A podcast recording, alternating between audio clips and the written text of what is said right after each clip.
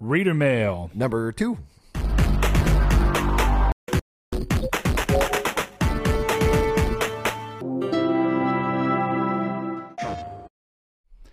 Hello and welcome to Triangle Squared, a PlayStation podcast. I'm your host, Brett Beck, and alongside me, Mr. Saul Bridges, bringing you guys the second Reader Mail, the new revised version. So for those that don't know, this is a little bit cut loose from our normal Triangle Squared and other productions, where it's a little bit more adult-friendly than kid-friendly, so kind of keep an eye out for that. Adult-friendly? Yeah, well, yeah, there may be a little... There may be a little adult-oriented than kid-friendly. I don't know. Well, yeah, but, you know, there may be a little bit more swearing, but if you're new here and this is your first episode watching, you might want to go all the way back to Triangle Squared episode number 1, where we release every episode of Triangle Squared Monday at 10 a.m. PST, noon Central Time, on YouTube and podcast services alike, whether it's Spotify, SoundCloud, or SoundCloud. SoundCloud, not SoundHound. But, yeah, SoundCloud, You did iTunes. It right once. I did it right once, and I thought I did it wrong. But, if you are interested in our normal podcast, go check that out, as well as Patreon members. Let us know about that off-topic podcast you got. Gotta hide that water before I make Hakuto, moist. Yeah, even though he's disappeared for Kingdom Hearts 3, and I can't really blame him. I know that's what I'll be jumping into. He's hit me up a few times to talk about chicken wings, which is good stuff. You know, everybody needs to talk about chicken wings occasionally. Chicken wings are... You know, God-tier talking about Zaxby's and how we don't have one and that they're okay to me. They're not but I don't good. Feel like I don't care that we're missing one. Never had a good experience at Zaxby's. Neither have I. But then again, I wouldn't say that it was bad. Then again, no, that's one of those things where I think that you can be literally anywhere in any town, and that's what makes it crazy. Where it's like. Because one person will have a good experience in their town because they have a good version of a restaurant with great employees, and then the restaurant here, even though we have the same. Restaurant has just bad employees. There's one thing I got. It's like there. Our Steak and Shake is awful. That was really it was named weirdly. What was it? And it was terrible. Well, I just saw the word salads, so that's enough to make me be like, It was the Big Zach's Snacks meal, and it's just like 3 chicken tenders, fries, and like toast. Man, Raising Cane's is so much better than that. Even like Chicken Express is so much better. Well, at least the one I had, it was all soggy chicken. But you guys aren't here for chicken; you're here for Read 'Em All Questions. So, for those that don't know, every Monday, Wednesday, and Friday on Twitter, Facebook, we put out posts and tweets telling you guys to ask us questions, so we can answer every single one on Reader Mail that comes out bi-weekly now instead of during the episodes of Triangle Squared. And if you ask us a question, it gets answered. Don't forget about YouTube. You can ask us a question in the YouTube comments, and we will throw a like on there. You'll see a little heart next to your name that we liked it, and that question will be answered as well. Didn't get one this week around. Yeah, I think so. So if you're ever watching us on YouTube or, let us know and throw a question in there, and we'll get it answered. So yep. We have food to eat and Kingdom Hearts to play and questions to answer. A pretty good day, if I say so myself. More so, Kingdom Hearts pushing that way up high. Yeah. So really excited. We'll save we'll save Kingdom Hearts talk, the real Kingdom Hearts talk, for the next episode when we got. No. We may even wait and save it for impressions. If we can get enough, the first impressions of the year if we can get enough played, I would maybe like to record impressions on maybe like. Sometime maybe Wednesday next week, and maybe have it out by the weekend possibly, but we'll see. We'll see. I don't want to on my schedule. Yeah, we don't want to overpromise anything. We'll see what happens, and if we get one out there, cool. Otherwise, you'll hear us talk about it sooner or later in non-spoilerly like fashion, so that we don't ruin the experience for any of you guys. But Saul, I think let's see. Did you cover all of our places? Let's just go ahead and do that real quick. If you want to catch up with us and keep up with us on Twitter, where he said you can ask the questions. That's at Triangle SQRD. If you want to do so on Facebook, that group is Triangle Squared, a PlayStation podcast. Ask to join it. We will gladly let you in. Don't forget about our Patreon, too. You can support us on Patreon, where this goes alive a little as soon as we get done recording it. Like we said, we moved it so that we could guarantee that we have it recorded so Friday. That we're not having to scramble to get it out by Friday, and that problems with equipment or schedules or emergencies come up and ruin that, which is always possible, and we've had it happen to us before. So it's Tuesday as of recording now, so you guys will more than likely get it on Wednesday, I would say, for a safe bet, just in case uploading. Yeah. So let's upload and roll through. You'll probably be hearing this today on Wednesday, July the 30th, instead of... If you're a patron. If you want to support us on Patreon, you can also get cool custom cases that we do, or you can just support us in the show at any $1 or $5 tier. Every quarter, Roll through it, whatever you want to do. There's a $3 tier as well if you really just want to kind of that in-between thing. But yeah, quarterly on the custom cases. Yes, quarterly on the custom cases. We've been getting a lot of love on Twitter thanks to Brett's Custom Kingdom Hearts case. So if you're here looking for any kind of info about that, we don't sell those at all. So you have to be part of our Patreon for a quarter. And that's at the what tier? The $5 tier at the minimum? $5 tier. Yeah, yep. $5 tier minimum. So you're only really paying $15. And then you also get a lot of shows and podcasts and whatnot. Early, yeah. So there you go. And, you know, we also take questions from Patreon. We did forget about that. So if you do have a question on Patreon, ask us on a post on there, and we will answer those questions as well. I think that about wraps it up. Brett, do you have a first question ready for me, or should I go? Yeah, you go ahead. Sure. Because I'm an idiot and scrolled up. Our good buddy El Chabib, who always supplies the great questions, he says, are there any genres that you dropped off of over the years of your gaming time? Mine were fighting games and sports games. Exactly the same. Sports games I've never had a big penchant for. I think FIFA was probably my one example of sports games that I just really loved. And I guess they've fallen off, even though I didn't play them all that much, just because of the fact that there's so much stuff coming out that it's hard to, definitely at the time they come out, it's hard to just be like, well, I'm going to forsake everything else just to play FIFA, which is essentially the same game. It's also that you don't want to buy it. You know, there's that thing that compels you to play a game when you buy it. It's like, well, I spent money on it. I need to try and play it. But it's hard to want to go out and spend money on a new FIFA when I could just play the old one on my Vita, and it's still similar enough, in my opinion, because I'm not that diehard, right? I'm not the person who immediately notices, well, the juggle mechanics are slightly different than the previous year, or the physics are slightly better. I mean, I notice it when I wait 2 or 3 years, but past that, it's just kind of me. Yeah, I agree. I actually just Googled it to see. The very first sports game I ever played was Madden 2004 on PS2, and I played Madden games every single year and NCAA games every single year past that, up until probably 2009 or 10. I love those games. I even played Madden 2018. I find I don't really watch football. I'm weird with sports, and I'm only weird with two sports, and that's football and football, a.k.a. soccer. And I like football, and I like watching football during the Super Bowl season. So like when championship games are playing, I like to watch those because those are always high tension. They're always, I feel like they're trying their hardest at those games, so they're more entertaining to me. Because you feel like there's more on the line. There's more on the line. And the same goes for soccer/football is World Cup. And I like watching around the World Cup. I don't keep up with team players. I don't keep up with the coaches. I don't keep up with all that. So you just genuinely like the sport itself when it's at its the height of competition in Europe. Like opinion. Honestly, I like football a lot to watch football, but I've never been one to keep up with players. I've never been one to seek out games unless they're championship games going towards the Super Bowl. But you'll sometimes notice the exceptional players just because it's hard not to. It's like soccer. I enjoy soccer and I watch it sometimes, but I don't keep up with players outside of the ones that are just ridiculous. And it's like, well, how are they that good? You know, I only really keep up with those if it's like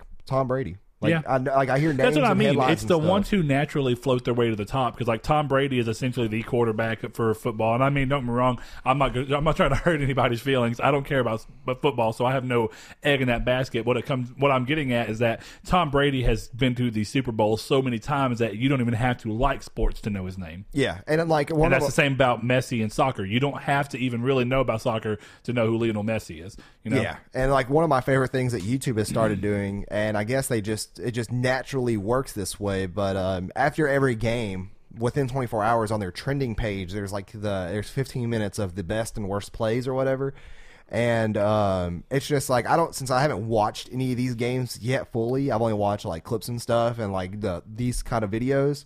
Like the Super Bowl is next Sunday, or this Sunday actually, so I'll probably will try. Wait, is that right?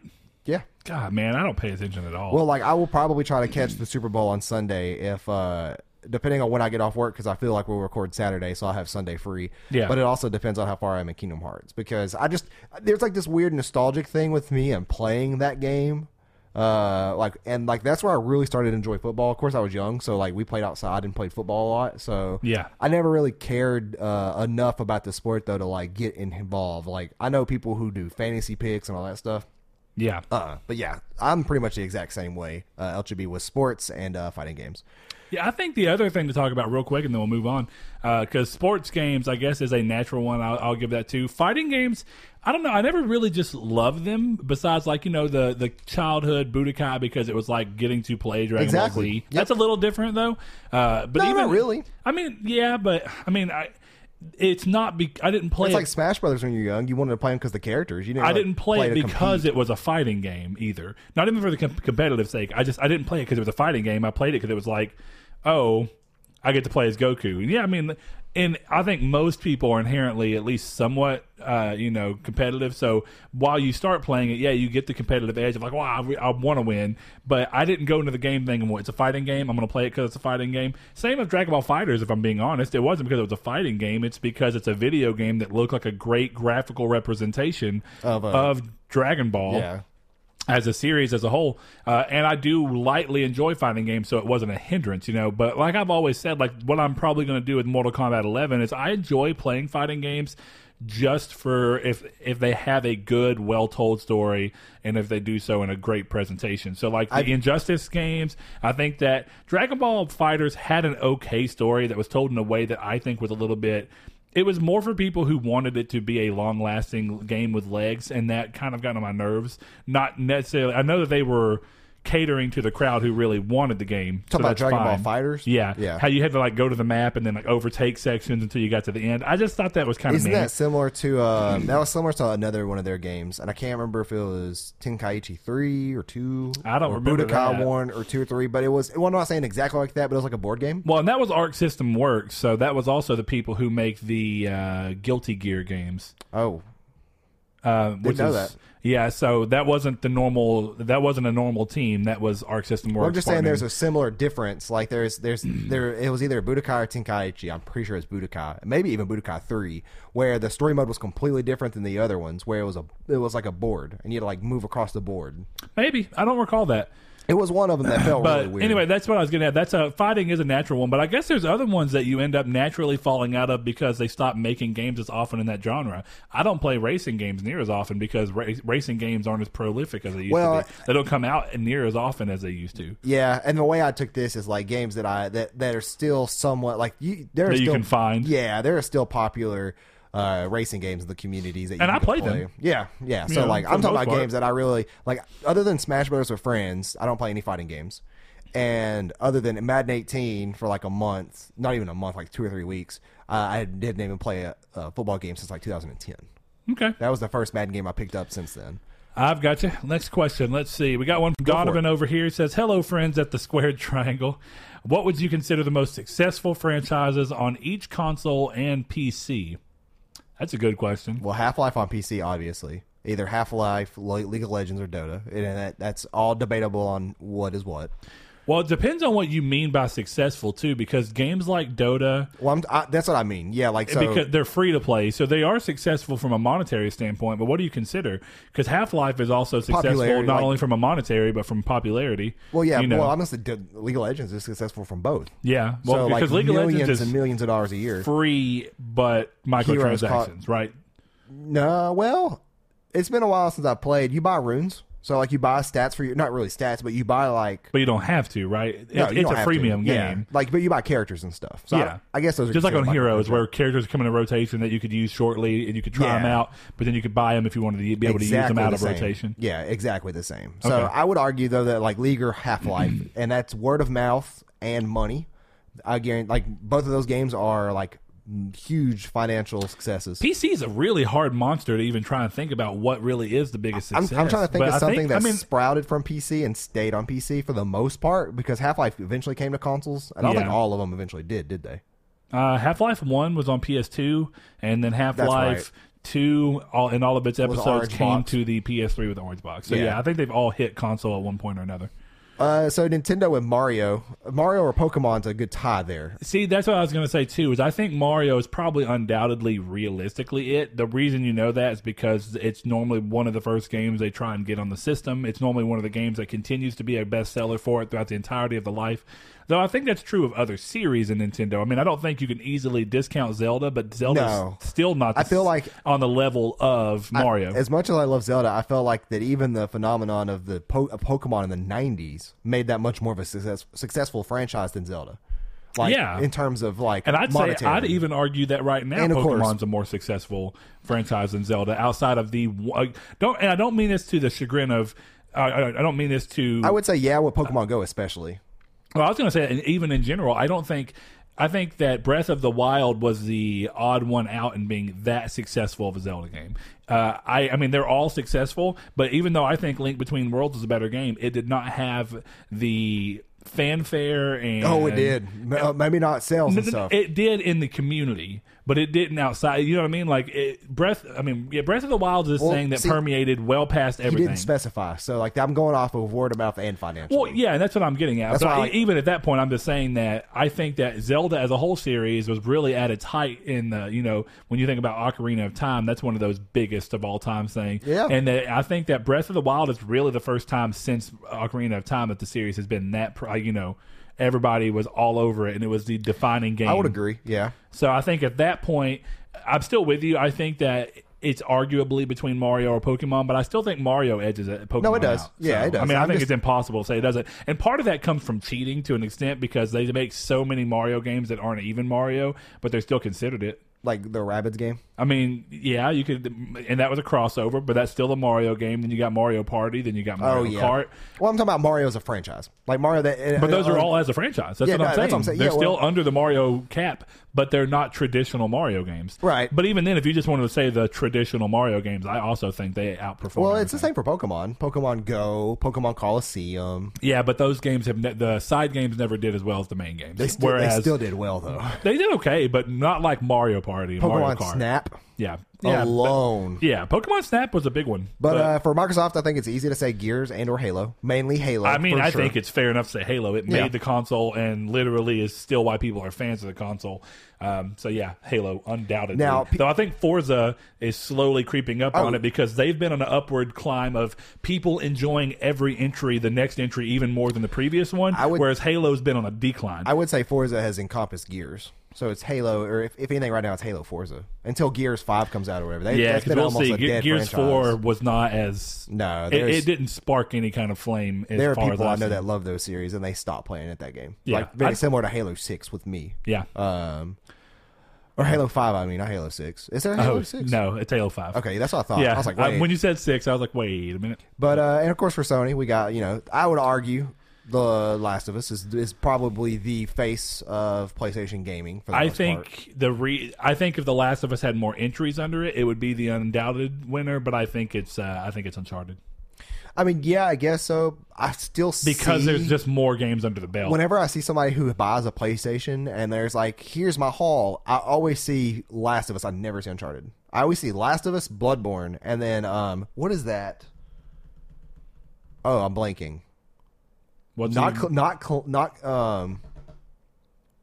PS4 game? Yeah, it was a PS2 game originally. And then they've remade it. There was a movie, Ratchet & Clank. I don't know how I forgot that.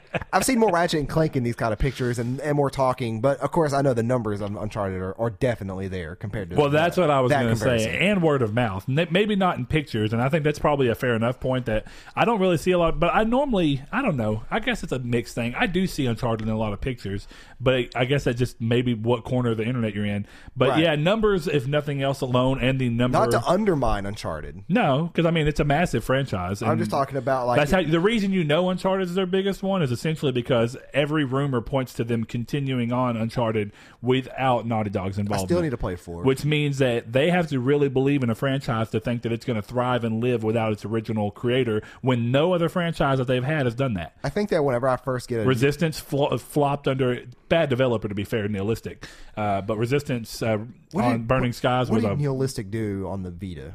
Burning Skies and right. Black Ops Declassified. Dude, Burning Skies looks like such a bad game. I don't think that's a Resistance game. No, I've looked at gameplay videos. It's a mediocre game. Yeah, but it's rough. It's not as bad as Black Ops Declassified in my opinion. No, I know that. Yeah, Black Ops Declassified actually looked graphically a little bit better, but it was just a shell of a game. No story. Yeah, no nothing. Was there no story for that game? No. Oh well, what a waste. There was just contracts you could do. Our good buddy Richard says, any tips on moving up in the workplace? I have a lot. But on moving up in the workplace? Mm-hmm. Yeah, I think me and yours are probably pretty similar. Yeah, it's mainly, and it all depends on what company or like industry you're in because it's all different. Absolutely. But honestly, it comes down to a couple things. It comes down to, and when you're new, you can't prevent this from happening. But it is to work as independently as you possibly can. Meaning... And this is why I said it's hard for a new person, is that like when you are starting out, you obviously got to learn the system and everything.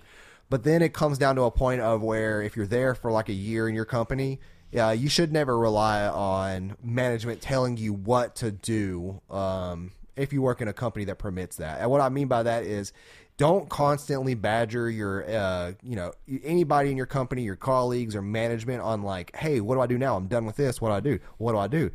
Don't do that. Just do something. Like, you, if you see something that needs to be done, do it. And then that will, that'll be good for two reasons. One, you're not interrupting somebody from their potential busy work schedule. Two, somebody's going to notice you doing that. See, and the upside is I agree with Saul on that one, even though that's not one I was necessarily going to say. But I guess the point I'm about to say is that they'll notice, because there are people that will just do exactly what Saul did. And I consider them middle ground. People who do work, and as soon as they're done... Bare minimum. Well, I'm not going to say bare minimum, because where I was going with it is that you have people who are just... They're literally trying to stay busy the whole time, but they don't have any kind of inner drive as to figure out what to do on their own. So they want to work the whole time, but they always have to have this backing guidance of like, well, I'm done with this. I'm not going to wait, but I'm going to go ask whoever's in charge what they want me to do next. And that's like this middle ground person. They're trying to work and stay busy and do an honest job, but they're not necessarily going above and beyond and looking for what to do and knowing and thinking about, I'm going to go outside of what they sell and they'll notice me. Like, I think where you were getting at is that the other part of that, I guess I'll go there first. The other part of that is people who will do exactly what they're told to do and then won't ask anybody. They'll just be like, I'm done. They don't have to know I'm done. I'm going to fuck around. Yeah, and that's the worst side of it. Or stretch out their entire workday. Yes. That they know they can get done. Yeah, because they go, well, I can get done with this in 2 hours. I'll just do it over 4 hours. Yeah, I'll just do it over 4 or 8. So don't do that if you're trying to move up, because people notice that. People... Obviously, you are asking this question, or you're thinking of this aspect of your life because you are at a new company you want to move up in. I'm going to tell you right now, anybody, and this goes for anybody, I'm not talking to you directly, Richard, but listen closely. Anybody who's been working at that company knows your workload, and they should know your skill by the time they get to know you. They know how long that task should take you. People don't think other people pay attention to that kind of thing. They absolutely do. And there are a few companies that you can maybe get away with it in, but that doesn't mean you're going to get moved up, because was going is that, and I think that this is maybe the next evolution of what you were going to say, is that realistically they want someone who they can tell creates their own work, knows what needs to be done, looks for how to improve what is already being done. Yep. And essentially what they're looking at, and this is how I got so lucky as to move up over and time again. So I've been with my company for 5 years. When I first started, I worked in the shipping dock, which was a still okay job. But what happened is the rest of the shipping dock, some of it's just literally, it's even easier if you can tell the rest of your employees around you aren't doing anything to set themselves apart, then you can really push and try and make yourself noted. So what I did in that situation is go, okay, I know what needs to be done, and I know when people need to be helped. And with our type of work, we have salespeople who come and ask us for help and do stuff. I never double question them. I never tell them no. I immediately go and do it. As soon as I get back, I'll get to work on what I was doing if I had to stop doing it. Yeah. When customers come up in the shipping dock, which would happen occasionally, I wouldn't say, oh, well, you need to go find them. I would take the customer to where they were needing to go. Exactly, yeah. And that got noticed. So when a position came up, one person was like, well, I think Brett would be a good fit. And that was the head of logistics job. And so what happened is up front started asking people and be like, hey, do you think Brett would be a good fit? And because I had helped so many people and everybody thought highly of me because of that. You got to mingle with different departments in doing so. So exactly. You made a repertoire for yourself. Exactly. So everybody literally across the board was like, oh, he'd be a great fit. It got me where I was to be able to move to where I am now, which is in sales for the exact same reason. When I was head of logistics, I was going above and beyond, making sure that I could do even more and then just finding out what I needed to do on my own, and then also starting to sell on my own when possible to not only help out the people, but to give myself experience in something I didn't otherwise know, so that now I am a salesperson. Yeah. That's what I mean, I guess, is finding your own path forward by paying attention to what other people are doing and either asking them to teach you occasionally without them coming to you, which shows that you have initiative and drive. And then also just picking up on things that you are, I'm trying to think of how to word it, but something where you can see what you need to be doing and you can kind of mimic it and learn it without having to necessarily ask somebody. That's real impressive. Well, if they can see that you know how to do a job that's not even your job without you ever even having to be told how to do it, that shows that you can adapt quickly and that you're a value to that company. Another big thing is that there's a lot of don'ts in the workplace. If you're not in a good mood, don't let anybody know that, obviously. And there's a couple things that I'm saying that when you finally get to that position and management knows you and you're more comfortable around management, you can obviously let things slide. But when you are trying to move up, people notice these things more and more so. And especially if you're trying to go from part-time to full-time or anything like that. And, you know, tardiness, being sick a lot, like whatever it may be. If you're working with a company, my general rule of thumb is within the first 9 months to a year, unless it's a wedding or something like, or an unexpected funeral or something, don't just keep trying to request time off. Like time and time again, you'll go and ask, hey, I need this day off. Hey, I need that day off. They're not going to want you to be a part of their management team or any kind of an executive team, because they're like, well, you know, he's here and we finally gave him full-time hours and now he's requesting, you know, every one day every 3 weeks off. Don't do that. It looks bad.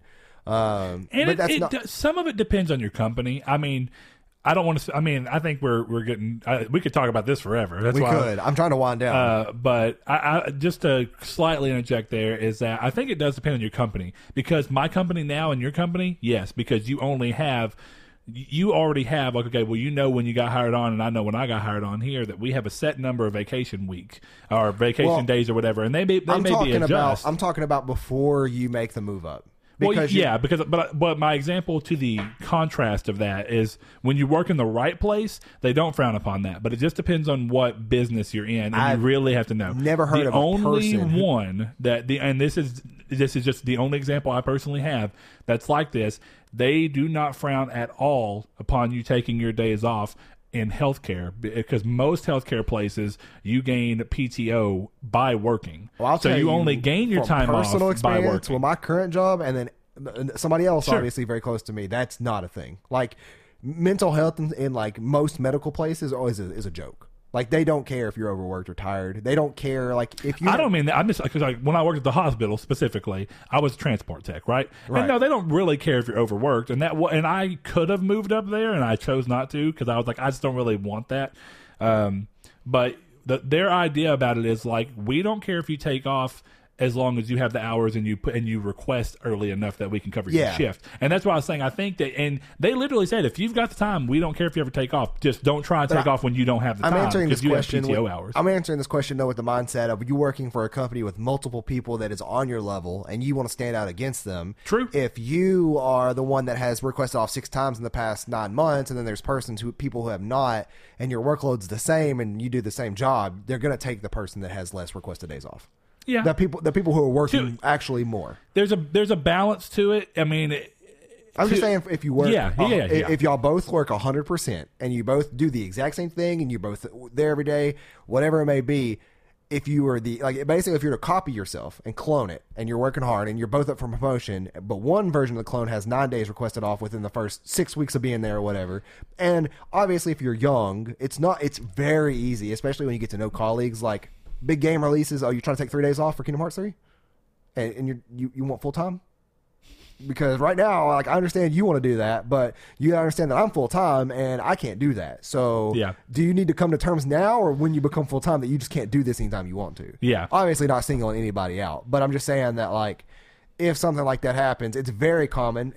People, management, executives, they're not stupid where you work.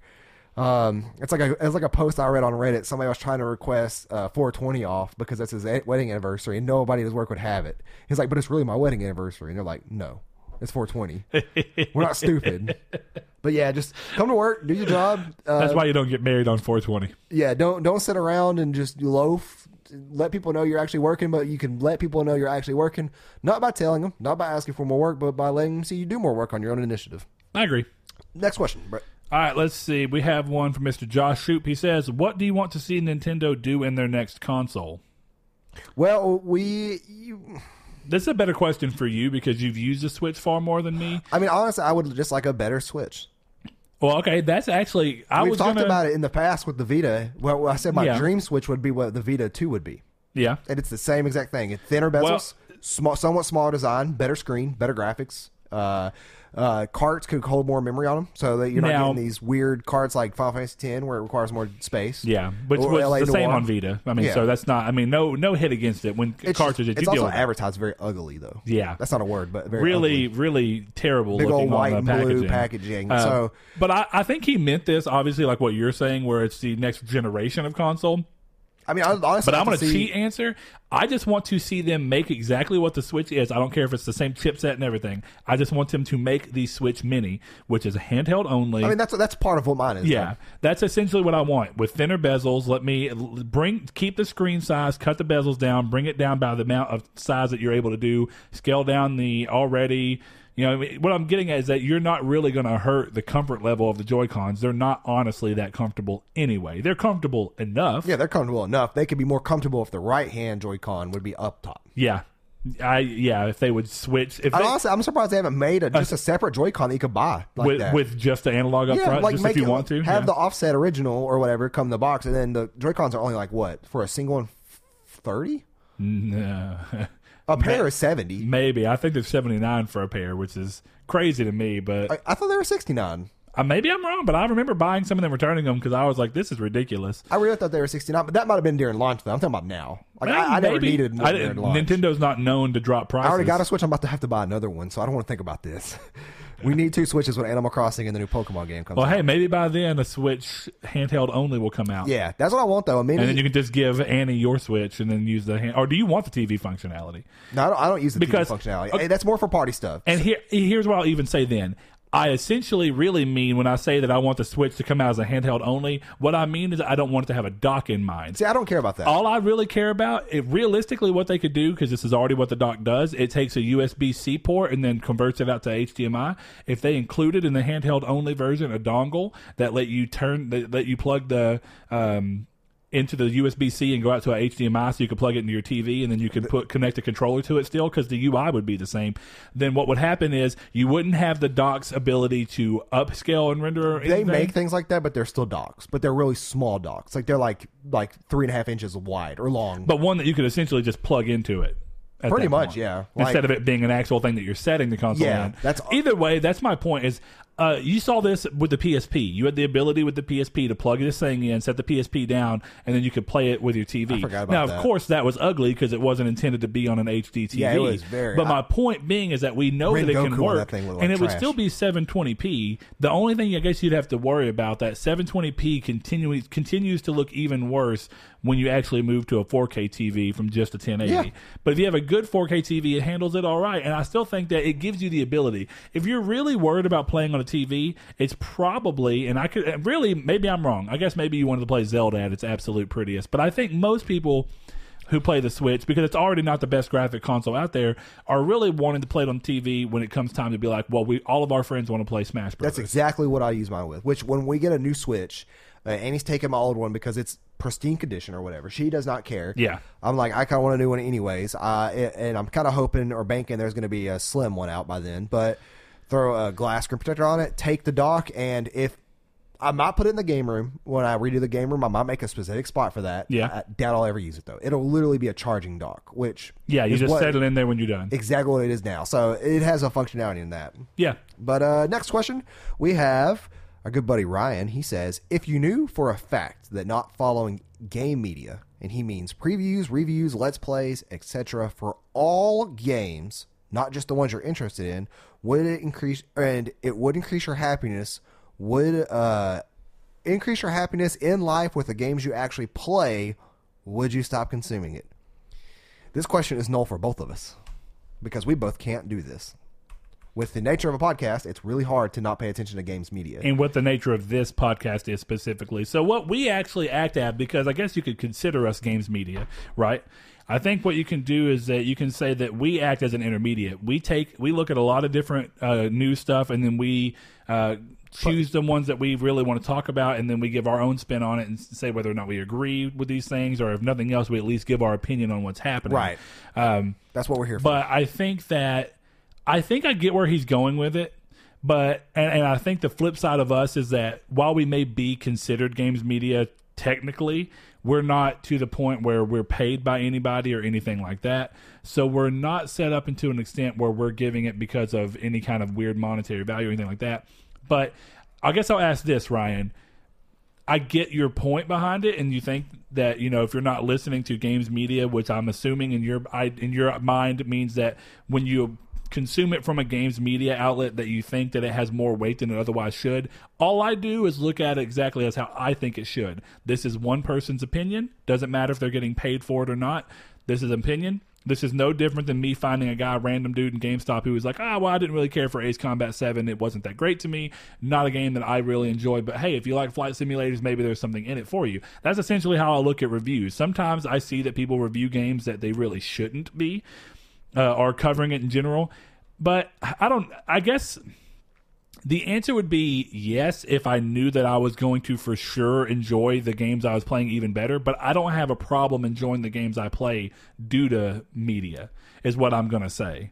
I mean, yeah, and like honestly, it doesn't really affect me as much, or if at all, really, but I would probably not care. Like if I wasn't doing this, I would probably do what I did before, where I would keep up with stuff I liked, but I wouldn't keep up with the industry. Now I keep up with the industry more than anything. Yeah. So I mean, I don't really keep up with the industry more than anything. I already did that, I guess is what I should say. I already had a vested interest to see how things are going to go because the nature of the type of person I am, I like to try and analyze things and see where I think they're going to go. Doesn't mean I'm right by any standard. I'm wrong of a lot of things. But I like the idea of looking at it, taking what you can get from it, and then trying to figure out how it might go with that information. And games media sometimes help me with that just as an intermedium between the, you know, giving me the information so that I can see it. And then we act as that as well. We end up giving some of you the information so that you don't have to scour and read articles. You could just listen to it through the covered of your car, headphones, or whatever, with just our opinion spun on top of it. And I mean, I guess also that would fit reviews. So, because he did say previews and reviews. So, yeah. Honestly, it would be hard for me. I don't think, because that aspect of it would not make me any less happier, though. Like, reviews is something I actually look forward to, depending on the reviewer. ACG is somebody I watch heavily. But that's because... No, I'll let you finish. I'm sorry. But I was just going to say ACG is somebody I watch heavily for the games I'm interested in. I don't watch everything he puts out, but if it's a game I'm interested in and he gets a copy early and he puts it out the day the embargo lifts, I'll typically watch it just to hear of performance issues. And see, that's what I was going to get on.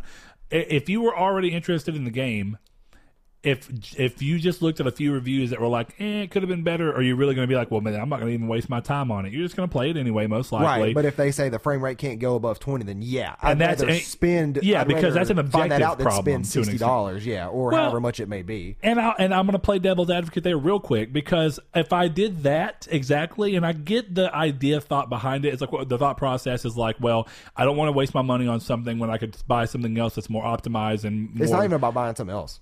It's just about not spending your money, because your idea is that I'll spend that money somewhere else on something else. Doesn't matter what it is. Yeah. It's in a better state than what that otherwise would be.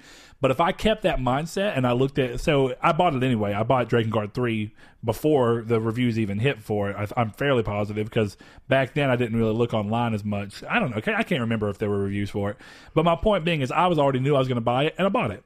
The reviews came out, they were giving it 6s. I don't even think that the reviews are wrong. I mean, if you really wanted to press me for it, if I had to say an objective answer, yeah, it's probably a 6 or 7 out of 10. It's got a lot of performance issues. It's one of my favorite games I've ever played, and I would be really upset with myself if I didn't buy it just because of performance issues. So a good example of this that I'll always harken back to is Dirge of Cerberus. Yeah. If I would have read a review with the performance issues that were in that game, I wouldn't have bought the game. Yeah. And that was a lot of money to me back then. So and that's a little different, because it is about, now we're at a point where money is not a barrier of entry for us. Even then, it's more of like, I just bought this game, I was looking forward to playing over this weekend, now it runs like crap. I just wasted my money and time, which is way more important to me than money. But and I get the time thing, but I think that's because, and that's why I was getting at, maybe we just view it differently, but I mean, the first Nier had some performance problems, nothing like Dragon Guard 3, but they're both some of my most favorite games ever. Because I'm not talking about, if I'm interested in a game, it could be a wide variety of games. I'm interested in Resident Evil 2. Doesn't mean I'm getting Resident Evil 2 right now at all. Yeah. I've heard bad things about it, but I know Resident Evil 2. I know I'm going to like Resident Evil 2. Yeah.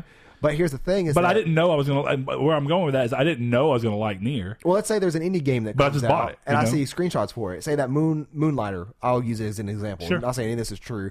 I'm like, that game looks pretty cool.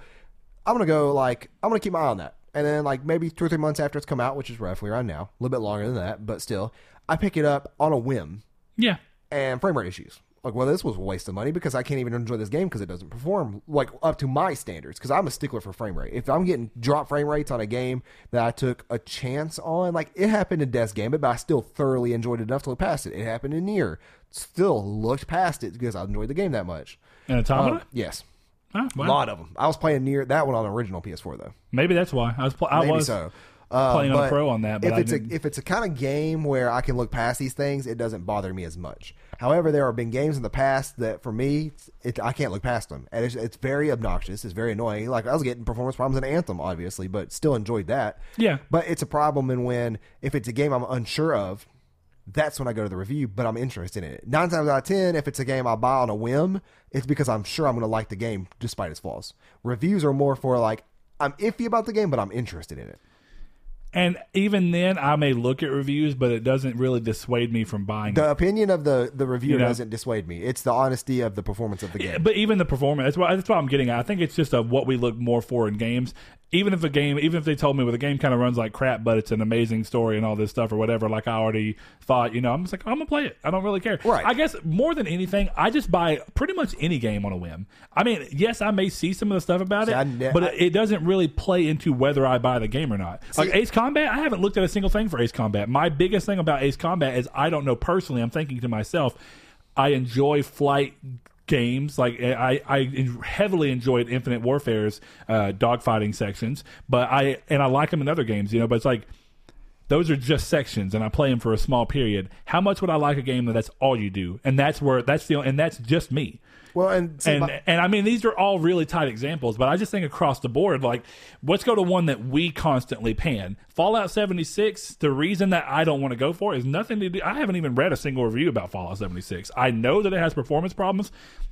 That's honestly not even my main issue. That comes into the part of play though with what he's talking about, because if you did this, you would not have been aware of all the problems that Fallout 76 had. All the legal problems, all of the scandals they've had, all I wouldn't know they were there, but I still wouldn't have bought the game anyway because of Fallout 4. With the jacket. If that makes sense. But still, it's like if you would have sworn that off, you would think Fallout 76, you're like, man, this might be fun. I might pick it up on a weekend. I'll have nothing else to play and play through some of it.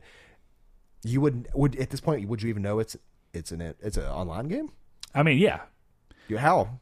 I mean, you're not keeping up with. If you're talking about, if you went his route though, well, I mean, because it's on the box, and as soon as I go to pick up the game and I see that, but would you know there's no NPCs? That doesn't say on the back. No, of the box. but that wouldn't be my thing. As soon as I saw that it was online only, see, that's why I get where you're going. I don't think I would ever be able to agree to like living in a life like that. I wouldn't either, but that's just because in my mind I don't need to. I already gained the benefits of that without having to worry about it. And I get to have the fun of being critical to games, even ones that I sometimes like, because they run poorly or they have some stupid element, whatever it is. I mean, yeah, I don't. But I enjoy doing that. It doesn't keep me from buying a game. But yeah, I don't let people paint their opinion on me to enjoy a game or not. Sure, as I was getting at with reviews. Yeah, I just look at reviews for performance things. And gotcha. ACG is the one that's commonly, not only is his voice ultra sexy, but yeah, I like his reviews. But yeah, he seems to be the most common. So if it's a game I'm curious about, I'll look at that. Brett, next question. Mr. Josh Ayers asked, do you guys believe the rumor about Final Fantasy VII getting an Uncovered-like event in April? In case you don't know what the Uncovered-like event is, he's talking about Final Fantasy XV's Uncovered event, where they did a big event for it, had people go up on stage, showed a lot of stuff off, and then that's when they gave that little release date that they rolled up 2 months and then had to go back down. I don't believe a word of it. And you know why? How many times have you seen a rumor be true based off an event previously to that rumor? Meaning the exact situation we're in right now. I've never once seen a rumor like this been proven true. I don't know. I think it's obviously, I think the reason that people are more likely to even get the rumor out there is that in their mind they go, well, 15 had an Uncovered event, and there's a precedent there for them to do an Uncovered event for a game, and they did it for Kingdom Hearts 3 as well. Right, but the rumor, where did that come from? Oh, I don't know. That's what I'm saying. I haven't seen the rumor, but I think that that's probably why people even start with the rumor. Now, I'm sure the rumor probably came from somebody who has enough of a link to be able to say, well, I know people at Square Enix, and now that Kingdom Hearts 3 is out, or almost out, that they're planning on what they're going to do with 7. Now, don't get me wrong, that is true. From what I've Kingdom Hearts 3 is seen, out. Not seen a person, or sure. I've not seen a reference in. I haven't seen this rumor either. Period. Yeah, it's kind of spread. It's spread a little bit. I actually saw it on the on the PS4 subreddit a couple days ago. Or it actually has been, I think it's been about a week ago. But yeah, there's no base for it. They're just going off of what this happened for this game. Now it can happen with this game because this game's finally out. Until I see somebody say, or until I see somebody like, hey, what is this? And it's like a picture of like an event paper and it actually looks official. Then it's like, well, there's a base there. I'm curious to see how this pans out. I'll give it the time of morning. I'm not going to give it the time of day. I'll give it the time of morning. Yeah. This I'm not giving a time of my... anything. Toilet water. I don't know what. I'm not giving it any time. Yeah, I don't know. I mean, obviously the precedent's there, and I think that I don't know that I believe the rumor. But if you just wanted to ask me in general, do I think that Final Fantasy VII may get an event talking about it this year? It's possible. I mean, it's possible. Sure. Kingdom Hearts 3 is down. That was where the majority of their stuff went. Well, what I mean is like possible to an extent. Where I'll even say probable to an extent. Obviously, that just means that it could happen with a little bit of stuff behind it, but I don't necessarily know for sure. Yeah, it's a no for me, dog. Both of them. Like, even if they did it, it would be. I would imagine it would be something late year. That's what I'm talking about. Yeah, I'm talking about for what they're talking about now. Yeah, because he says what in April? No, yeah. I don't believe in April, but it's. Yeah, we'll see. Obviously we'll see something by the end of the year, for sure. Question geared kind of towards me, our good buddy John. He says, will Saul actually get a VR and join us? And by join us, he means Brett, Ryan, who you may know from the previous questions, and John. If it goes on sale again for $200, I'll pick it up. But right now, I have a waiting to pay for, and then got to get a new TV soon.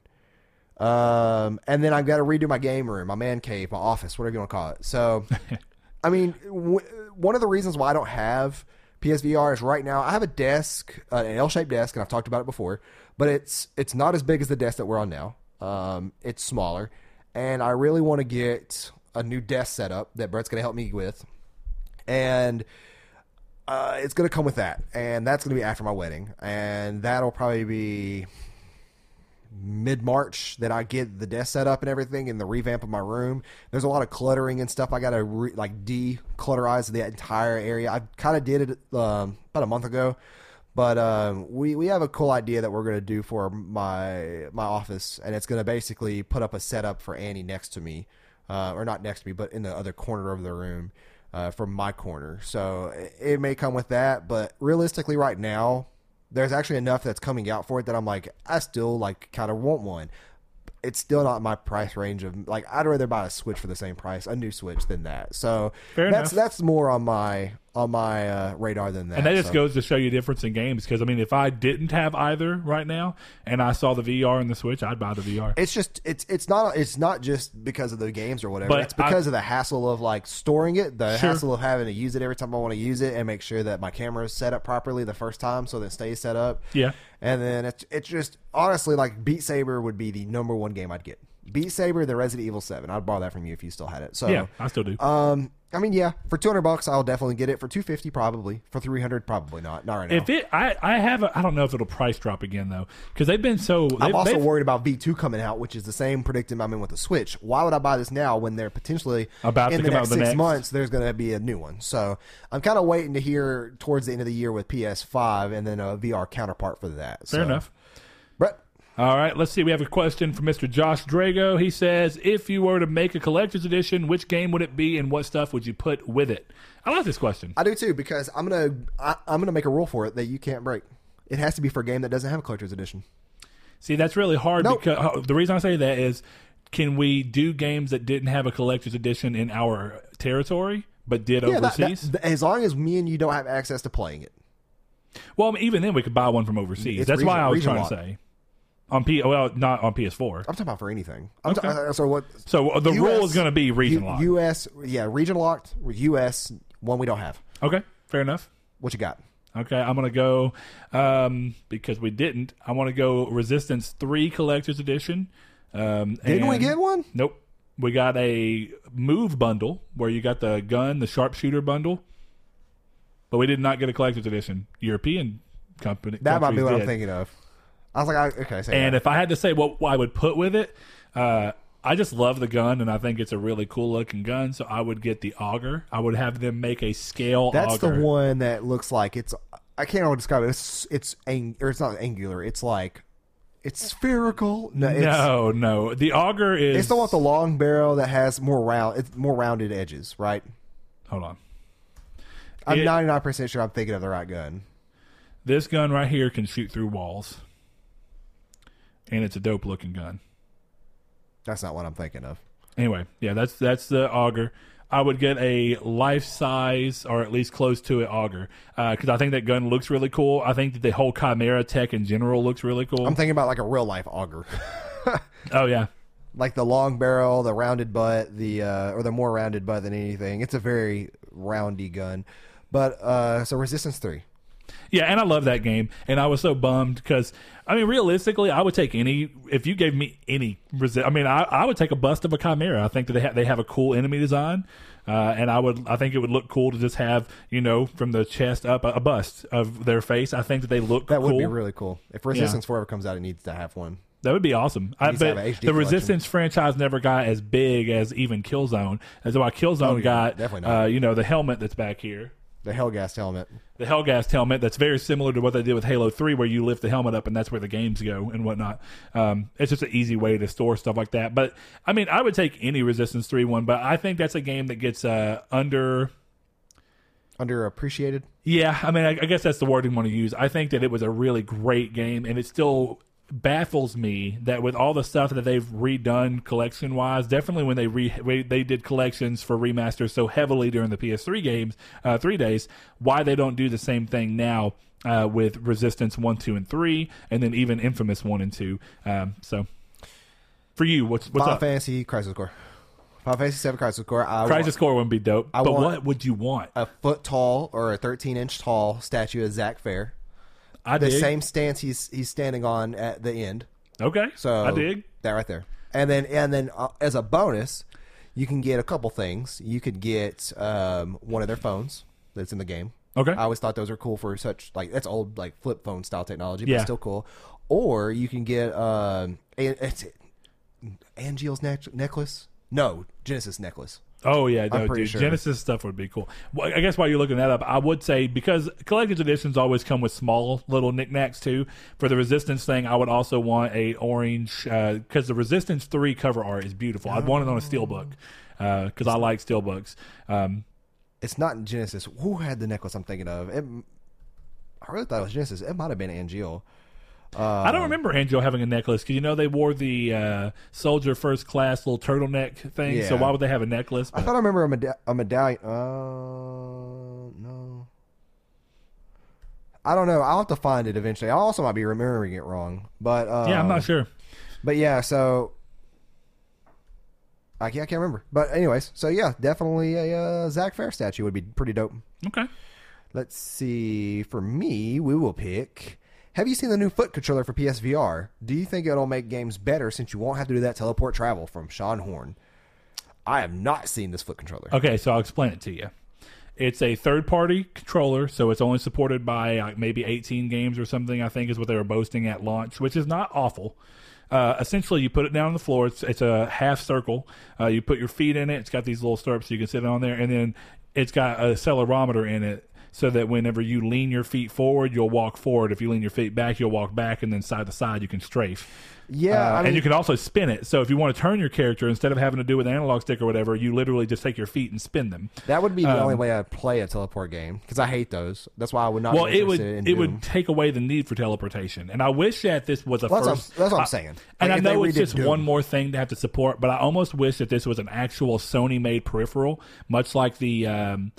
already underutilized aim controller. See, dude, that's another reason I haven't gotten a VR is because it's not as supported as I want it to be. Despite the great games for it, Sony has seemed to keep it kind of on the back pedal, and I don't like that because it makes me worried. Because I mean, what do you mean in terms of peripherals for it or games? Because peripherals, I mean, the biggest games are from them. The coolest Firewall and whatnot is them. But anyways, it's mainly peripherals. Like peripherals would be cool. They could have done so many cool things. They could have done a dope arm controller that you could have a fighting game with. They could have done a couple things that would have been cool. And I get that, but why? At least on that example, this is a perfect time of why create extra things that are unnecessary whenever you can do the fighting game with the move controllers. And it just might be cool for some people to have. Like sure. Nintendo Power Glove. Now, I think the gun was important for them to make, and I think they knew that because first-person shooters are going to live and breathe. It's very limited. You can't find it, just about anywhere. That's the biggest problem is keeping up with it. That's the thing. Even move controllers right now. Where could you buy a move controller right now? I don't even know. That's the problem. Yeah.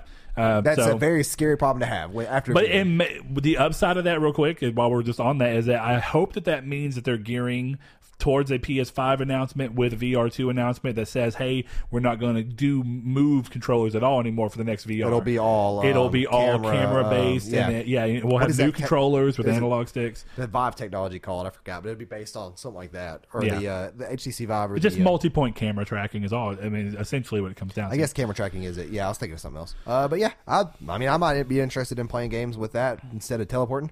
Bredifer. Okay, another question? Yeah. All right, well, yeah, that's your turn. Okay, let's see. Josh Shoop asked, what do you think Square Enix should do next? I would love to see games like Brave Fencer Musashi come back. They have amazing IPs such as Parasite Eve, Bushido Blade, amongst others laying around. It would be great to see them go that way instead of just Final Fantasy and Dragon Quest. I actually don't answer this. This is a great question, but I don't know what I want. There's a number of things. I think what I would really want to see is for them to give Brave Fencer Musashi the same treatment they're giving Final Fantasy VII and reboot / reimagine it. I think that's a great way to bring up some of these things. But just to go towards his point, I get where he's kind of saying like they're sitting on a lot of IP, but for a long time they sat on Dragon Quest. So the fact that Dragon Quest is coming back so strong... Not only in the West.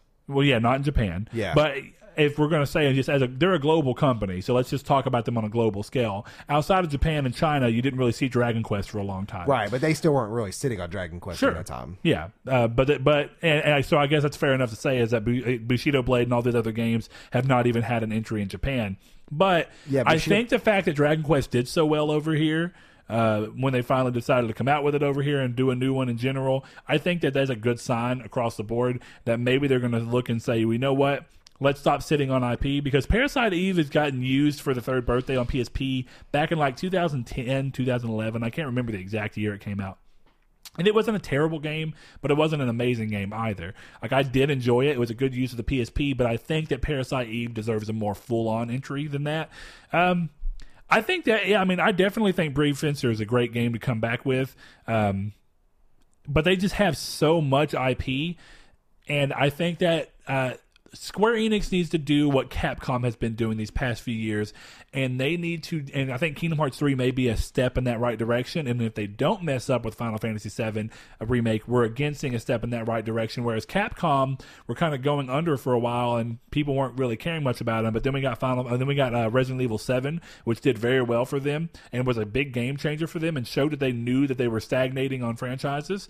Then we got them to come out with Monster Hunter and changed it up and made it to where it was doing better, not stagnating, and it really revamped that whole series and brought in a ton of new fans and showed that they cared. And I mean, even the fact that they still support it the way they do shows they care. And then most recently with Resident Evil 2 remake being so great for what people wanted from the remake, I think that you're seeing them get themselves back right in the eyes of the gaming community, and I think Square has to do that before they can really start trying to bring back franchises, because otherwise you'll just have people going, oh, they're bringing back Brave Fencer Musashi, but they're just going to ruin it. You know what I mean? Yeah, and you've got to sow goodwill before you can start making those steps. In the vein of this question, because for real, I don't think I have an answer to this question until I see Final Fantasy 16. I think I'll have more of a leg to stand on after that. But in the vein of this question, Sean Horn also asked, do you think there will ever be another game like Bushido Blade? I like the realistic damage where you could lose when your arms or legs. I kind of hope so, because systems like that really are, it's kind of weird to say, but it's it's like a novelty, but it's a really good novelty. I agree. It's a different thing to see. And it's always a breath of fresh air in a way, but it makes you think, are we in a position now where the majority of gamers would appreciate it, since they obviously didn't appreciate it enough before? Because if we look at this from a sheer business perspective, if Bushido Blade did amazing, they would have kept making it. There's a reason that Final Fantasy comes. It's their biggest franchise. It's a franchise that saved the company when it was Enix going to go under. Or Squaresoft, I'm sorry. So when you think about these things, Businesses do not stop making things that are making money. So Bushido Blade obviously wasn't appreciated enough. Does that mean that that idea didn't deserve chance elsewhere?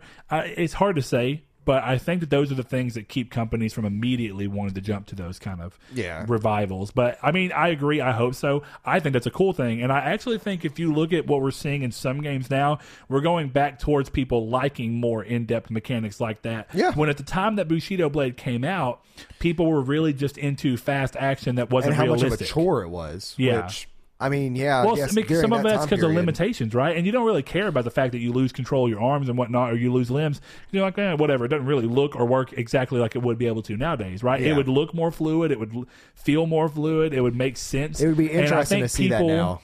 Yeah, and I think that there's just more gamers now than ever, so there's more people to appreciate that type of first-person Bushido Blade VR game. Bam, bam. Yeah, there we go. So since that was a tail end question answered, we'll go ahead and answer another one from our good buddy John. He says, if PSX 2019 is happening, will you guys be attending?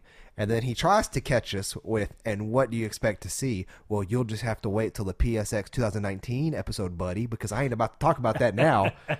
You think you're going to get us. I ain't going to let you, because I have a lot on my mind that I want to see, and I want to talk about it then, because we have a bad history of talking about things and doing topics about them still, like Game of the Year stuff, I like inadvertently said what my Game of the Year was going to be before I played Nier. So, but it can always change, you know what I mean? It can always change, but then if it doesn't, it's very stale because you heard it already. There's no bigger reveal. To answer the question, absolutely. If they say it's going to be there, I'm there. Any year that there's a PSX, I will be there. I will actually be able to swing that weekend off. Like, I'll be able to play around and make myself off that weekend, so I will be there too. We just got to get everything scheduled ahead of time and get Roscoe's chicken and waffles and have some fun. So, yeah, hope we can, John. Good times. All right, let's see. Another question from Donovan in here. He says, do you think Scene Culture will return this year, a.k.a. 29 Scene Movement? Nope, it won't. And it'll stay dead in 2008 where it belongs, because I think there's the theory behind that everything happens every 10 years. I think you really are discounting how much people are into that. Listen, I was into that. I don't want to see I don't mean Scene. I'm talking about how much people are into bringing things back that were culturally did you see what happened? Waitful, you know what I mean? Did you see what happened with the 90s? Where that was the one that didn't happen after 10 years. It happened 20 years later. Yeah. So, it can always skip. It may not be this year. I don't know. Yeah, it could be 10 years from now. Yeah, which is what I'm saying. I mean, it was roughly 10 years ago that it was big. But I think that you're already seeing enough people share videos and stuff that are talking about emo back in 08 and 09. People who are talking about bands and name me two good Christian core bands right now. That's not what I'm talking about. But I'm saying is that you're seeing. I'm saying that the let's see, the culture will come back. That doesn't necessarily mean that there has to be a band. No, music has to come back for the scene to come back. Well, no, the music, that's what's great about music, right? Music's everlasting. Everybody can just come back and be like, you know what? I kind of dropped off from being a Hawthorne Heights fan, but this year, I'm coming back strong. No, I mean, good for them, but like I want new stuff. And that's more emo than just scene. I got my feel of that 10 years ago, and I still listen to some of it to this day. I want new stuff. Well, we'll see what that happens. I'm going to say that I think there's a good chance. I'm going to say hope not. Let's see. Our good buddy Sean One Neo comes in with a good old question saying, in this week's episode, reverting back to episode 94 of the podcast, he says, Saul gave the impression he's fed up with zombie enemies. What other enemies would you like to see in the future? You also said you would like to see Siphon Filter make a return. It too was a fad. I too was a fab. Fan. Okay. I too was a fan. That's why you don't just copy stuff, you know? Sure, yeah, I should go try and pay attention to the context. But that's fine. I too was a fan. But do you think it'll hold today with GTA, Uncharted, and The Division? So to answer your first question, I'm not exactly fed up with zombie enemies. I'm fed up with the way they work. Like, I'm fed up with like the culture, because there are games like The Last of Us. Yeah. That I'll replay, which are essentially zombies, even though that's technically not what they are. Yeah. I will replay that, even though they act and behave just like what the zombies in Days Gone could be. That's fine. Now, I will also go back and replay.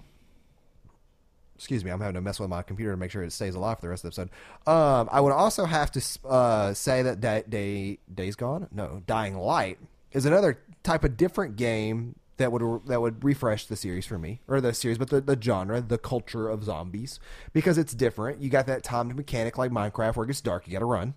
It's frightening too. It's not just like, oh, well, here's this other guy wandering down to me. Very similar to State of Decay is what I keep comparing State of Decay to Days Gone, because they're the closest in this term that I've played lately, where it's a big old open world game where you're driving around exploring, there's zombies out in the wild. Hard to say another game like that. Okay. They're totally different games. They're totally different budgets, everything like that. But yeah, it's a very different scale. Yeah, it's very different scale. But it's not that I'm fed up with like zombie enemies 100%. I'm just fed up of seeing them in the nature we've been seeing them in. Where it's one reason I haven't gotten Resident Evil 2 yet. And I want to get Resident Evil 2. But that's more of a nostalgic thing that I can look past more so than actually feeding into something like Days Gone. It's not like another new game that's trying to do it. It's more of like, a recreation of a game I already enjoyed that did it. Nostalgia is a very powerful tool. Yeah. And I guess that actually leads into my answer of... being able to come back with Siphon Filter. I do think that Siphon Filter for fans of the series, it would come back pretty strong and be able to do well. And if they did enough to try and go against it, I think the real contender would be Ubisoft games, because I think that's the most similar type of games. So something like The Division would be the real competitor. I don't think things like Grand Theft Auto would really mess with it. I don't either. And I do agree with Brett that I am hoping that it returns in a similar fashion with, and I do think that Ubisoft would be the one to give it the most, comparison. The most people make comparisons to those games closer to anything else if a new Siphon Filter was to come out. To answer the question about what other enemies, I would like to see horrifying space aliens. Like, I want horrifying alien. Like, I want to think Dead Space. Still kind of zombies, but whatever. Yeah, necromorph. But it's still one of those things that's like, well, I guess the better way to summarize it would be aliens in the sense of like H.P. Lovecraft, like great ones, old ones, great beings, whatever they may be, Cthulhu style stuff. Like, I want terrifying new enemies that would be. I just want good at a Lovecraft game. Like, that's all I really want. And, like, that's the enemy that comes to mind, because you're always going to see. Then play the Call of the Cthulhu. Call of Cthulhu. That game. One came out, right? Yeah, it's out. Okay, I might have to play that. And our listener Dan, also our patron, shout out. He said he really enjoyed it. Good, because I will have to play that game. I need to still get it. I've got so many games that I realize I've bought and have not played. Far Cry 3 Classic Edition being one of them. There's just no priority for it, not right now. No, dude. Yeah, like Destiny got a massive update today. I know. Massive I saw. Update. Like, there are so many things about this update that I've been wanting for the past like 5 months. Yeah, or not quite that long, but ever since First Second came out, so 2-3 months that they're fixing. September. So yeah. Oh yeah, I guess that has been a while. Yeah. Time flies, but I'm not going to jump back into it. I'm like, Nova Bomb finally got a buff. That's what I've been wanting to get a buff for a while now. But anyway, so yeah, like some really dope space aliens. Okay. Another question from Donovan real quick. He says, what would your ideal gaming room setup be? Cost isn't a variable, including TV specifications, etc. My answer will be quick. That way I can move Saul's into his. My gaming room setup is almost exactly where I want it. I would want a little bit more LEDs, because I think that is a cool look. But essentially, I've got it. My room doesn't need to be massive. I don't need a bunch of stuff. No. All I need is a good OLED TV, and your boy got one now. Spent a lot of money on it, but you know what? I'm excited. Kingdom Hearts 3 looks beautiful on it. Every game I played looks beautiful on it. So essentially, all I would want is a little more places to nicely store my... I guess the problem is that the set has become partially my thing. It's like, well, this is where all my cool stuff sits now, and I enjoy looking at it. So the game room, I just want it to be comfortable for gaming. So I guess I need a good recliner that's comfortable. That's about it. Yeah, if y'all know of a good recliner... That's not massive either. No, I'm not talking about you now at this point. I'm talking about like that's as wide as a queen-size bed. Okay. That is that cushiony. Let me know. And your boy... Yeah, you go do that. Your boy is on a budget. Like $500 or less for that kind of recliner, because Brett really almost destroyed the camera. The HDMI cable got caught on Brett's neck for a split second on the back of his collar. But anyways, for my ideal, yeah, that's why it's shaking like it is.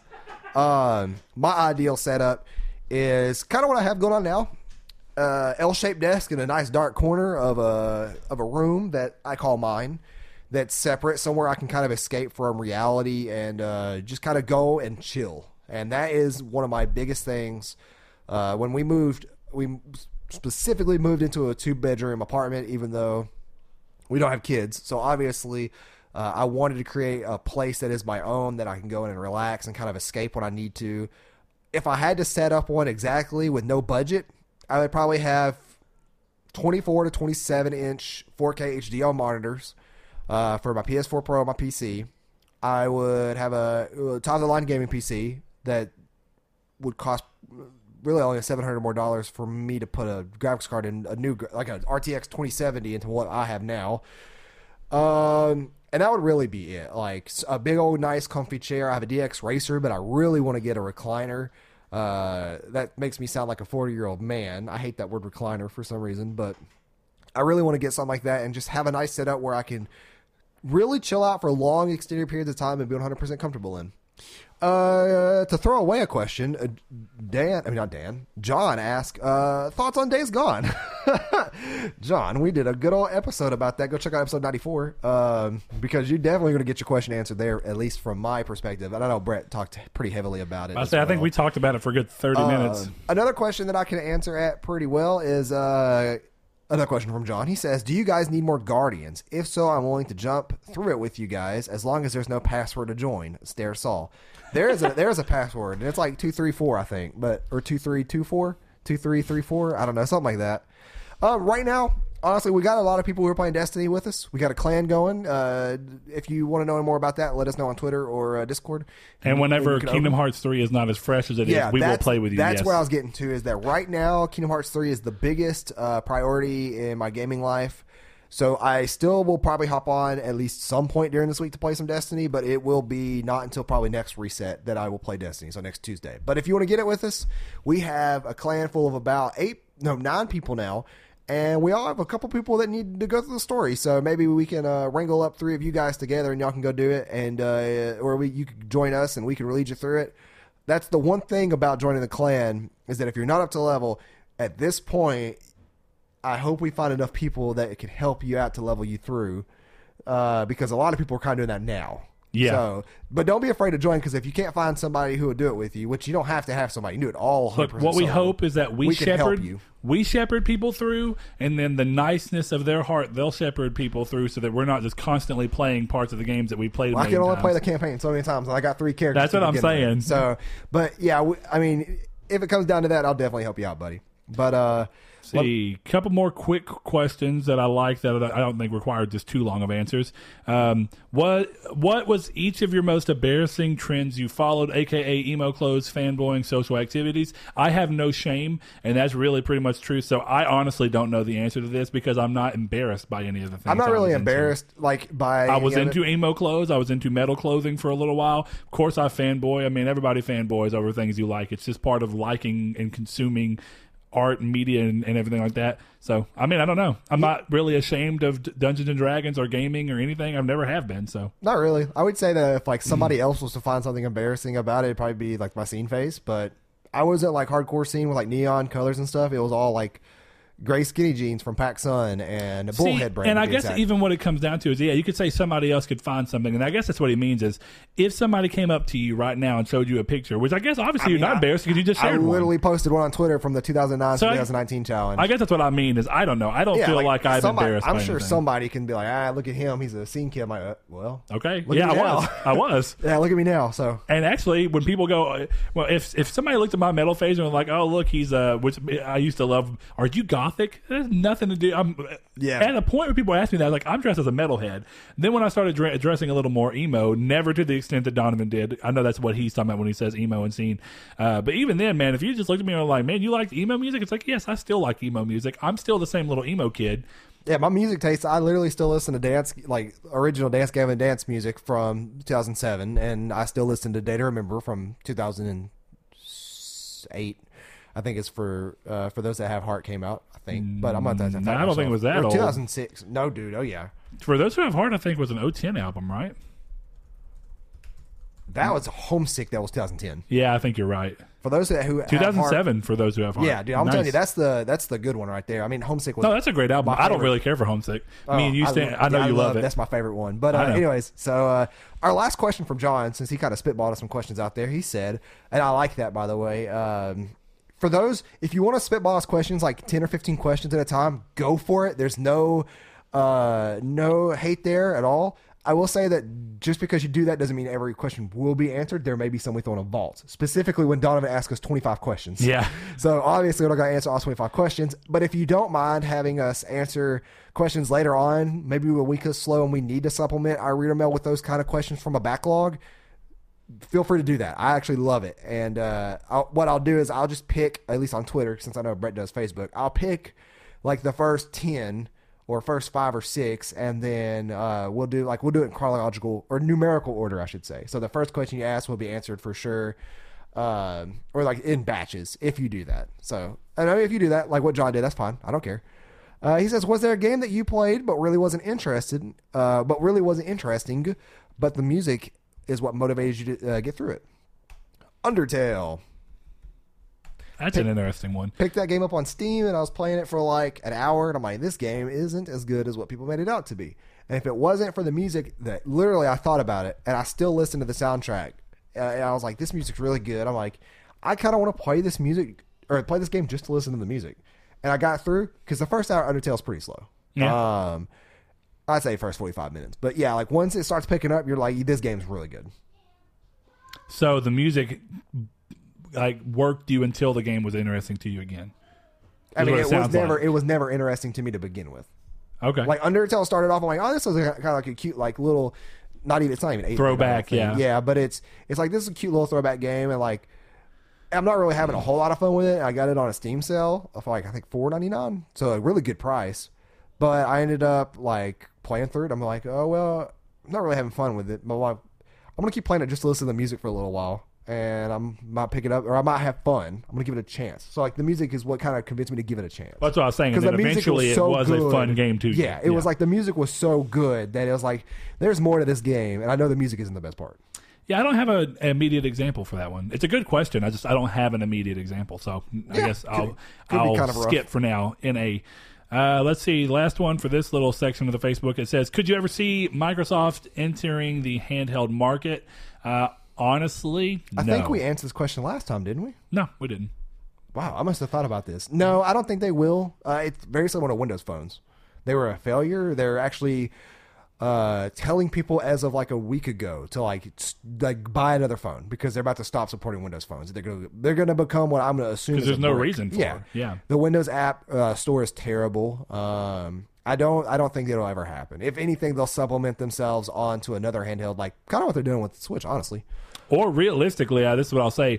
If you want to consider them streaming to cell phones, them entering a form of the handheld market, because it is a handheld, but it's not technically dedicated. But the thing is, I don't think, even though I wish that this is what the Vita 2 would be if they ever made it, I don't necessarily know that we'll ever see another dedicated gaming handheld that is an actual, like, new tech trying to push gaming forward. I mean, you'll see stuff like the Soldier game handheld or whatever that was, all those ridiculous things, but those are not new dedicated handhelds. One of the best things in the world was watching that Jontron video, and he's like, you could have just called it the Soldier Boy. Like the Game Boy, and you're going to call it the Soldier Boy or the Soldier Boy Mini or something. Yeah. He's like, you could have just called it that, or the Soldier handheld, or the Soldier, whatever it was called, Soldier Mini. Let's see. So I got 2 questions left? Yeah, go ahead. Okay. On yours. I mean, I actually have a little bit more, but okay, we'll get there. Good buddy Blake, he says, may have answered this before, but can't recall. We definitely haven't. He says, if you can go into battle with 2 weapons from a game, what would they be? Basically, what's your favorite 2 weapons from any game? And it can be separate games. Ooh, okay, Donovan, real quick, buddy. You asked way too many questions. I don't mind if you do stuff like this. And we'll have to answer some of these other times. I'm not talking about just Donovan, but I'm talking about if you want to submit us like 30 questions like Donovan did, just know we're not obviously going to answer all those in one reader mail, but we will hold them back and answer. We've answered a lot of Donovan questions, so I'm going to hold these for another one. Yeah, we'll answer like 5 or 6. And we got some other ones to go. But go ahead. What was the question? I'm sorry. If you could basically pick 2 of any video game weapons and charge into battle with them, they could be from different games. What would they be? Oh boy, the Auger from Resistance. That's one of them. Obviously, the ability to tactically see and shoot through a wall is obviously impressive.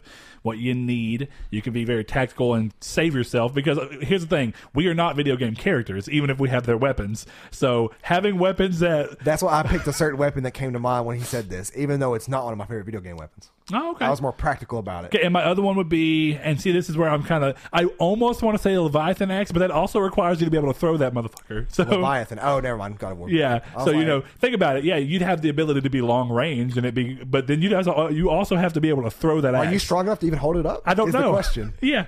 I thought you meant Leviathan Destiny, and I was like, what? That's... Oh, yeah. Because there's axes in the Leviathan. So I was like, what weapon are you talking about? True.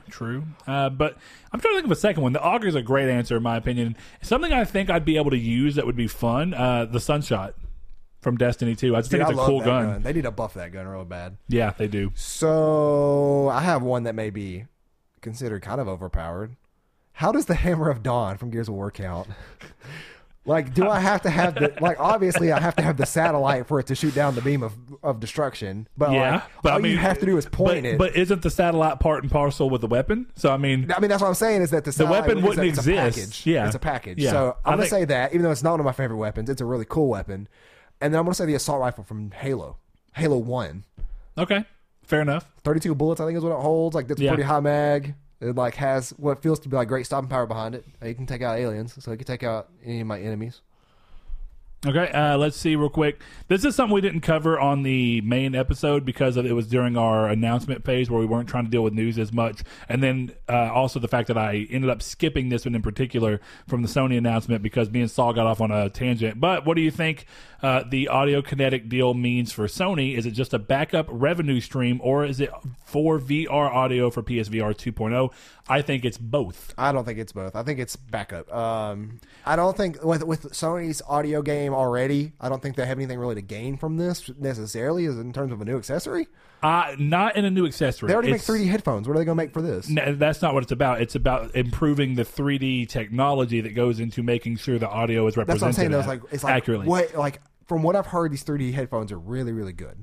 Well, I mean, are you talking about the ones for... Because what he's actually talking about for PSVR 2 is not about the headphones, because the headphones themselves do not process the audio. There's a chipset inside of the breakout box that processes the audio and handles everything. So what it does is makes it... Right, but it's very similar to any kind of chipset in an amp that gives you surround sound, where your headphones can't typically just do surround sound on their own, especially wirelessly. So the chipset you're connecting to lets you do the same thing. What I'm talking about is... Yeah, but it's a little different, right? Because in that situation, they're looking at where the sound's coming from and then artificially putting it where the surround sound would be in the headphone. In this, it's taking stock of where you are in the game, all the sounds that are happening in the game in real time, and it's pretty much spinning around your entire body. It's looking at where you're spinning and then changing the sound based off of that. I guess I could see that. So, and the reason I say this is that I think it's for both because it's obviously a good idea to give them a backup revenue stream. But the secondarily reason I say that is we saw the acquisition from Gaikai, which at first made no sense. We were like, why would they be buying a company that handles game streaming? But then we saw the PS4. And we saw PS Now come from it. We saw the Vita come with remote play, and we saw the PS4 get remote play, obviously, and things like SharePlay. These are things that they can work into features that not only give them extra income and whatnot for the other stuff that they use, but also give them the ability to, you know. My big thing, though, is that, like, it kind of goes back to what I was talking about earlier, is that I don't see them marketing VR a whole lot anymore. Like, specifically VR, not the games for it, but specifically VR and the peripherals and everything for it. My thing is, it's like, why now at this time? I mean, I guess before PS5 would be the way to do it. Yeah. You'd want to make sure it's there so that you can have everything built in and ready. I guess I can't really say much until I see anything, like, because I don't think so, but I mean, I wouldn't be surprised, I don't guess, is my answer. Yeah. Okay. Fair enough. Let's see. Last question from Twitter. We got our buddy LGB here, always with the good questions, as always. He says, hey, guys, if you could force the other to play a specific game that you know that they have not tried before and probably don't like, what game would that be? Keep the awesomeness flowing. Thank you, my buddy El Chabib. Thanks, El. And we're going to have to play some more Anthem. He was a good silent partner, revived me a lot whenever I was just being a little glass rocket. You know how cool El Chabib is? I asked him, how's he doing? And he took the time out to actually make a text and say, hey, I'm doing good. How about you? Messaged it to me. I'm like, hey, this dude's pretty cool. He could have just ignored me. Yeah, when we were in the party chat. That's good stuff. El Chabib is a good friend. I think you might have... Actually, you have played it before. Never mind. I was there when we played it all together. Dang, my answer. So if there's a game that we don't think that the other person would like, but we could force them to play it, what would it be? I would say DDR for you. Oh, I've played DDR. I know, that's what I said. I was there with you. But I do not like it. What mall was that? Where were we at? It was me, you, Blaze, Annie, Jess, everybody, Hannah. Was it? Yeah, we went to the pizza place right after. The Grimaldi's. Oh, yeah. That was in... It was the arcade. Hot Springs? No. Little Rock. Yeah, Little Rock. Right. We went to Best Buy. Dang. So, yeah, not with... Okay, I got a game. Though I do not like that game. So here's the thing, honestly hard to find a game that we haven't both played. That we also know that we don't like. Yeah. I think that's fair enough. Because I would say Cabela's Big Game Hunter for Brett, because I know he would hate that. No, do you think I'm kidding? I used to play the hunting games on PSP like mad because I like the idea of running through because it's essentially Monster Hunter, right? And it's like track your prey. You look and you actually see where their tracks are. Have you ever tried hunting in real life? Because it's like hunting in real life. Yes, and I know that, but it's gamified where you have like heightened senses to see the tracking. And you don't have to do any physical exertion because I'm lazy. You know, but dude, I seriously played the PSP games of Cabela's Hunter and all the other games that they did, and I enjoyed them. I thought it was fun. But let's see. I would honestly say I know you would not enjoy DDR as much. I would not enjoy DDR. Which is funny because I just don't like DDR because I don't like the music that accompanies it more than anything. But also I don't like to dance. Whereas I love other rhythm games. Like I would totally be down to play Beat Saber and enjoy it. You look like a fool doing it, but that's not even the problem. It's that it's fun to do. I love rhythm games. I don't really care to dance, you know. But I like other rhythm games like Guitar Hero, Rock Band, and whatnot because I like music, obviously. And I even like the ones that were just hand rhythm. Rock Band Unplugged for PSP was very fun. I liked the Rock Band for DS was actually surprisingly really good. Yeah. So I don't know. I can't think of anything I really think you hate. I don't think I hate really any. That's a great question. I don't think I hate specifically anything in gaming. Like I guess throw me a generic third person zombie game. Hannah Montana, the movie game. I mean, is it a karaoke game? It's essentially a rhythm game where you. It's a rhythm game, so I like it. So, like that's the problem. Is like, I like rhythm games. I like almost every rhythm game I've ever played. You get the best of both worlds. Even DDR, I like DDR. Yeah, I don't like giving the physical effort to do it.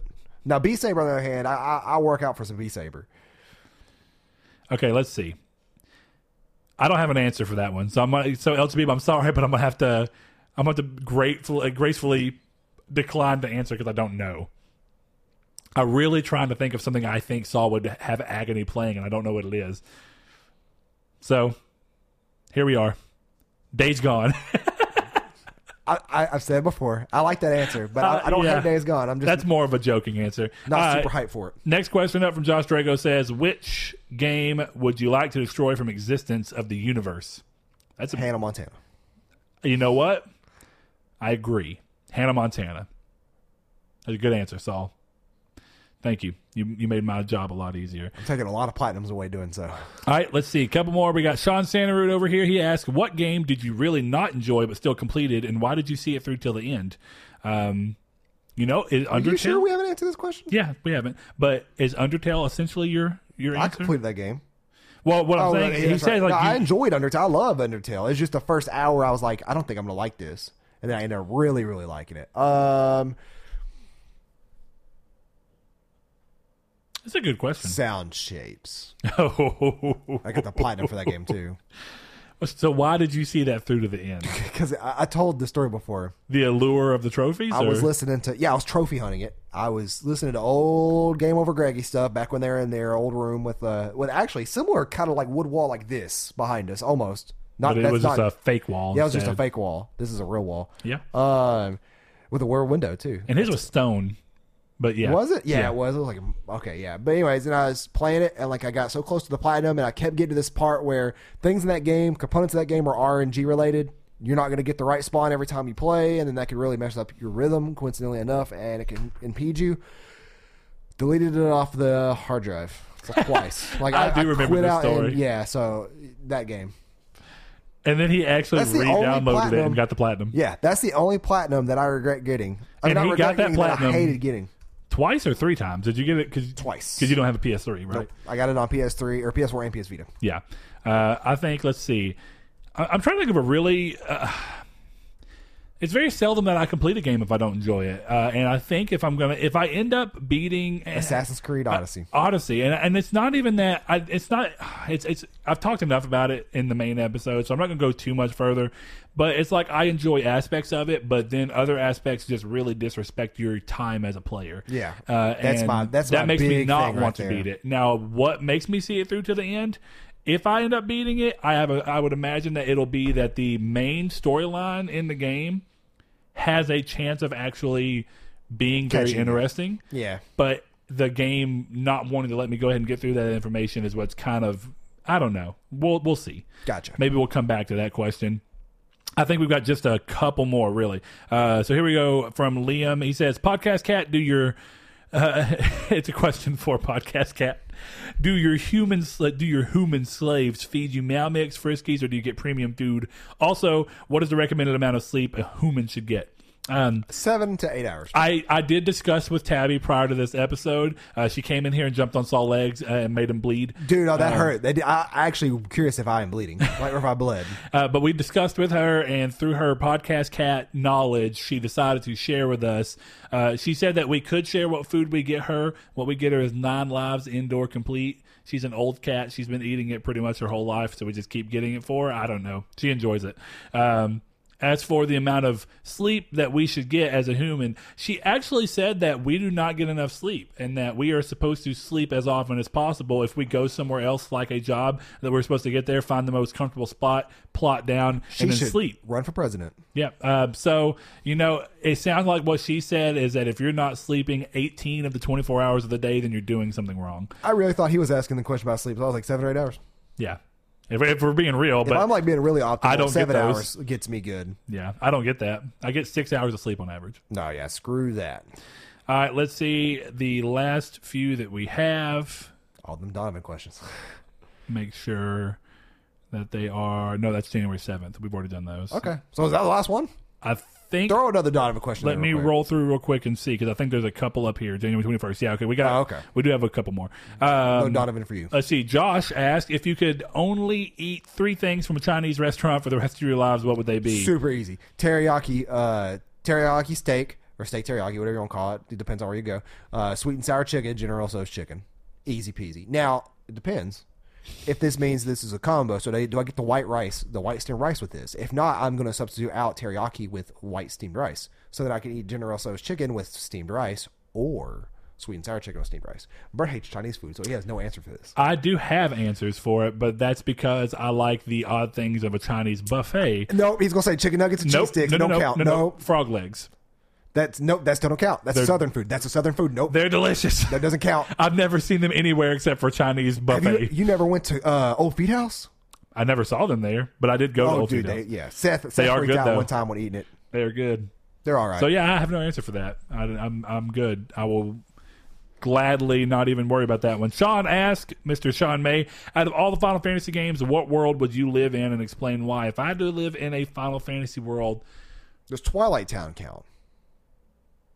In Kingdom Hearts? Yes. That would be a dope world. Because there's Final Fantasy characters in Twilight Town. No, not in Twilight Town. Wait. In Hollow Bastion. Hollow Bastion. I always get those two names confused. I don't get it. Okay. Is it because it's orange? The colors like associated with them? Both? I don't know. But I think I would live in Hollow Bastion from Kingdom Hearts 2.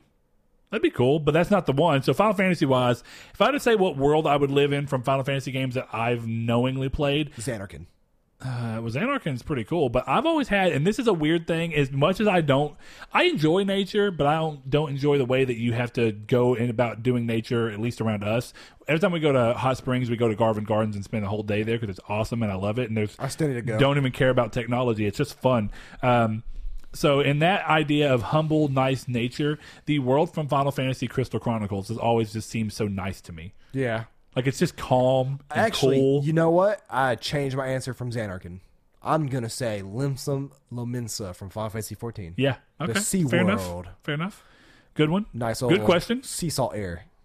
All right, and maybe we got some sea salt ice cream, too. One more, if I'm not mistaken, from the 24th. Okay, so... I think we had a question dump here, and if we did, then we'll just answer a couple of them.